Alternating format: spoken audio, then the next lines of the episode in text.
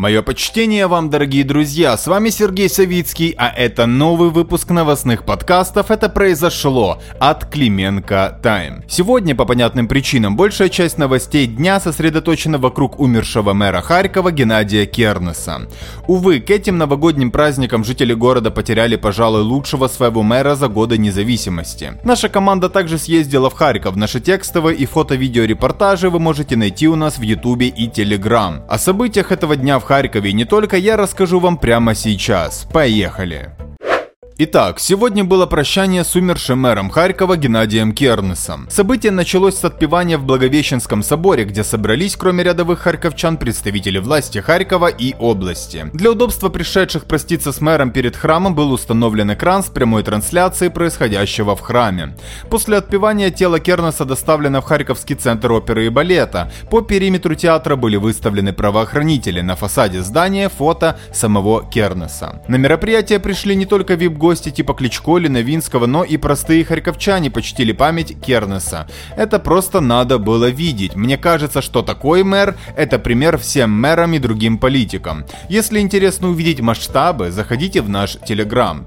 На церемонии прощания с Геннадием Кернесом журналистов, конечно, особо интересовала фигура Михаила Добкина. Предсказуемо спрашивали его о планах выдвигаться или не выдвигаться в мэры Харькова, и предсказуемо ответа они не получили. В театр на прощание с умершим бывшим градоначальником, он приехал в числе первых и после также в числе первых, прорываясь через толпы телеканалов, покинул мероприятие. Но, увы, отделить политику от простой человеческой трагедии близких Геннадия Адольфовича, ну, никак не выйдет. И делать вид, что все происходящее сегодня не связано с политическими раскладами, не имеет смысла. Итак, уже виден и понятен круг известных лиц на прощании с мэром Харькова. Отдельно здесь отметим Виталия Кличко. Уверен, он прибыл сюда не только как столичный градоначальник, начальник, но и как потенциальный кандидат в президента на следующих выборах. О том, что он уже начал свою кампанию регулярно размещать пиар-материалы и после выборов в Киеве, мы уже писали в Телеграме несколько раз. Ровно так же, а также в контексте грядущих, но непонятных по срокам перевыборов в Харькове стоит рассматривать визит на похороны лидера ОПЗЖ Юрия Бойкова. Особняком стоит рассматривать участие Евгения Мураева и все того же Вадима Новинского. Печальнее всего в этой ситуации считаем то, что на похороны не прибыл хотя бы представитель от офиса президента, и это после провального появления ОП по факту смерти мэра Харькова с тезисами о его неоднозначном восприятии в обществе. Не знаем, кто занимается в ОП такими вопросами, но так подставлять Зеленского – это, с политической точки зрения, чистая диверсия. Тем, кто скажет, что президент не должен ездить на похороны мэров областных центров, я отвечу. А должен был ли он месяц назад ездить на похороны директора КБ Южная Александра Дегтярева? Да, видимо, должен был, потому что по сути посетил с рабочим визитом Кривой Рог, где, по сути, выступил вип-агитатором для кандидата в мэры от «Слуги народа» Шепчика. Правда, это не помогло. Те, кто нашептывают президенту, как правильно поступить и куда ехать, а куда не ехать на похороны, лепят из него чистого политического циника. Увы. А Кернес ушел из жизни с скандированием «Спасибо». Так его провожали в последний путь харьковчане. Прощание с ним продлили на 45 минут, а всего проститься с ним по замерам нацполиции пришло 110 тысяч человек. Правда, была и другая реакция, но в интернете и от откровенных фриков, если не сказать грубее, хотя хочется. Политические фрики, самый дорогой бестолковый режиссер Украины Олег Сенцов решил в день прощания с Кернесом рассказать о похоронах Совка. Нехотя процитирую. «Очень бы хотелось, чтобы похороны Кернеса были окончательными похоронами Совка в нашей стране, но для этого надо еще много похорон». Слушай, бездарность ты грантоядная. Сделал бы ты хоть одну тысячную того, что сделал Кернес, а то только можешь снимать дерьмо низкопробное и постики писать. Мерзость. Но если вы думали, что в нашей стране один такой, так и быть скажу, дебил, то вы ошибаетесь. У нас в Телеграме есть ряд скриншотов публикаций подобного характера. И вот в такие моменты начинаешь понимать, что общество у нас разделено не только идеологически, но и по воспитанию, степени адекватности и по уровню интеллекта. Покойтесь с миром, Геннадий Адольфович. Надеемся, что харьковчанам повезет и их город получит достойную замену ушедшему из жизни градоначальнику. Премьер Шмыгаль сегодня озвучил список предприятий, которые выставят на приватизацию в 2021 году. Для этих целей будет разработан специальный законопроект. Итак, на прилавок попадут 5 ТЭЦ, 3 облэнерго, завод «Большевик», президент «Отель» и объединенная горнопроизводственная компания.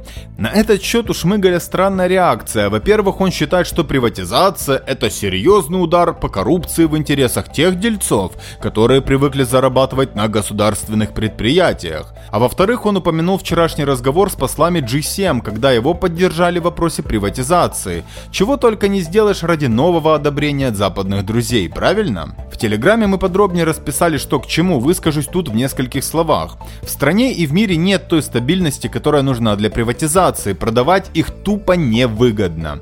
А полученная сумма от продажи это ни о чем для страны с триллионным бюджетом. Теперь пройдемся по пунктам, почему нынешний подход к приватизации нас вообще вообще не радует. Безусловно, распродажа снижает нагрузку на бюджет, но сама по себе она не дает видимого прогресса в экономике, а серьезный удар по коррупции через приватизацию – это что-то из области фантазии Шмыгаля. Не нужно глубоко копать, у нас есть показательный пример приватизации спирт-заводов, в которых есть все – и схематоз, и коррупция, и так далее.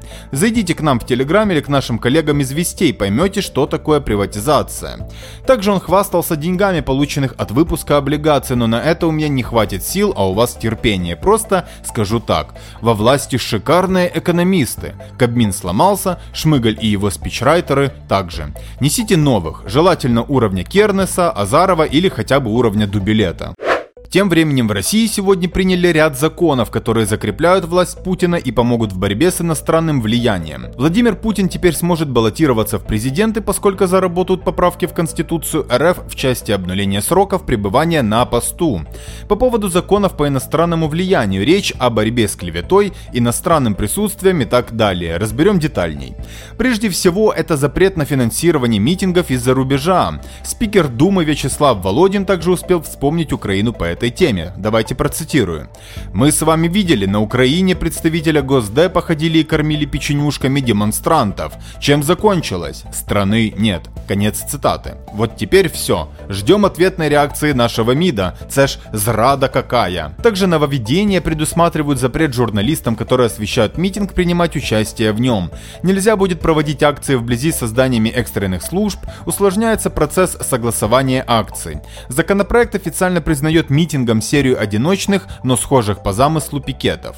Отдельным документом запрещается сбор физлицами и иностранными агентами-некоммерческими организациями данных о национальной безопасности.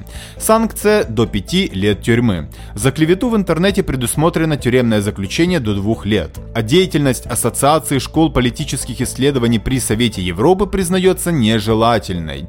К слову, эта ассоциация плотно сотрудничает со знакомыми нам USAID и фондами Сороса, то есть Сида, и Рокфеллера.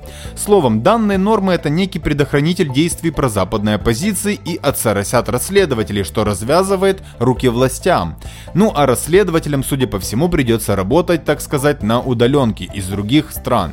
Собственно, история с Навальным подтвердила, что для них это не проблема. Медийные войны Запада и РФ продолжатся и после этих нововведений. В общем, это конкретное закручивание гаек по ряду направлений. Российская либеральная либеральная общественность точно не оценит. Друзья, такие дела. Больше новостей вы узнаете в Телеграме или на сайте Клименко Тайм. Мои еще раз искренние соболезнования друзьям и родным Кернеса, а вам, дорогие мои, желаю здоровья и крепких нервов. Жму вам руку, обнимаю и жду завтра все на том же месте.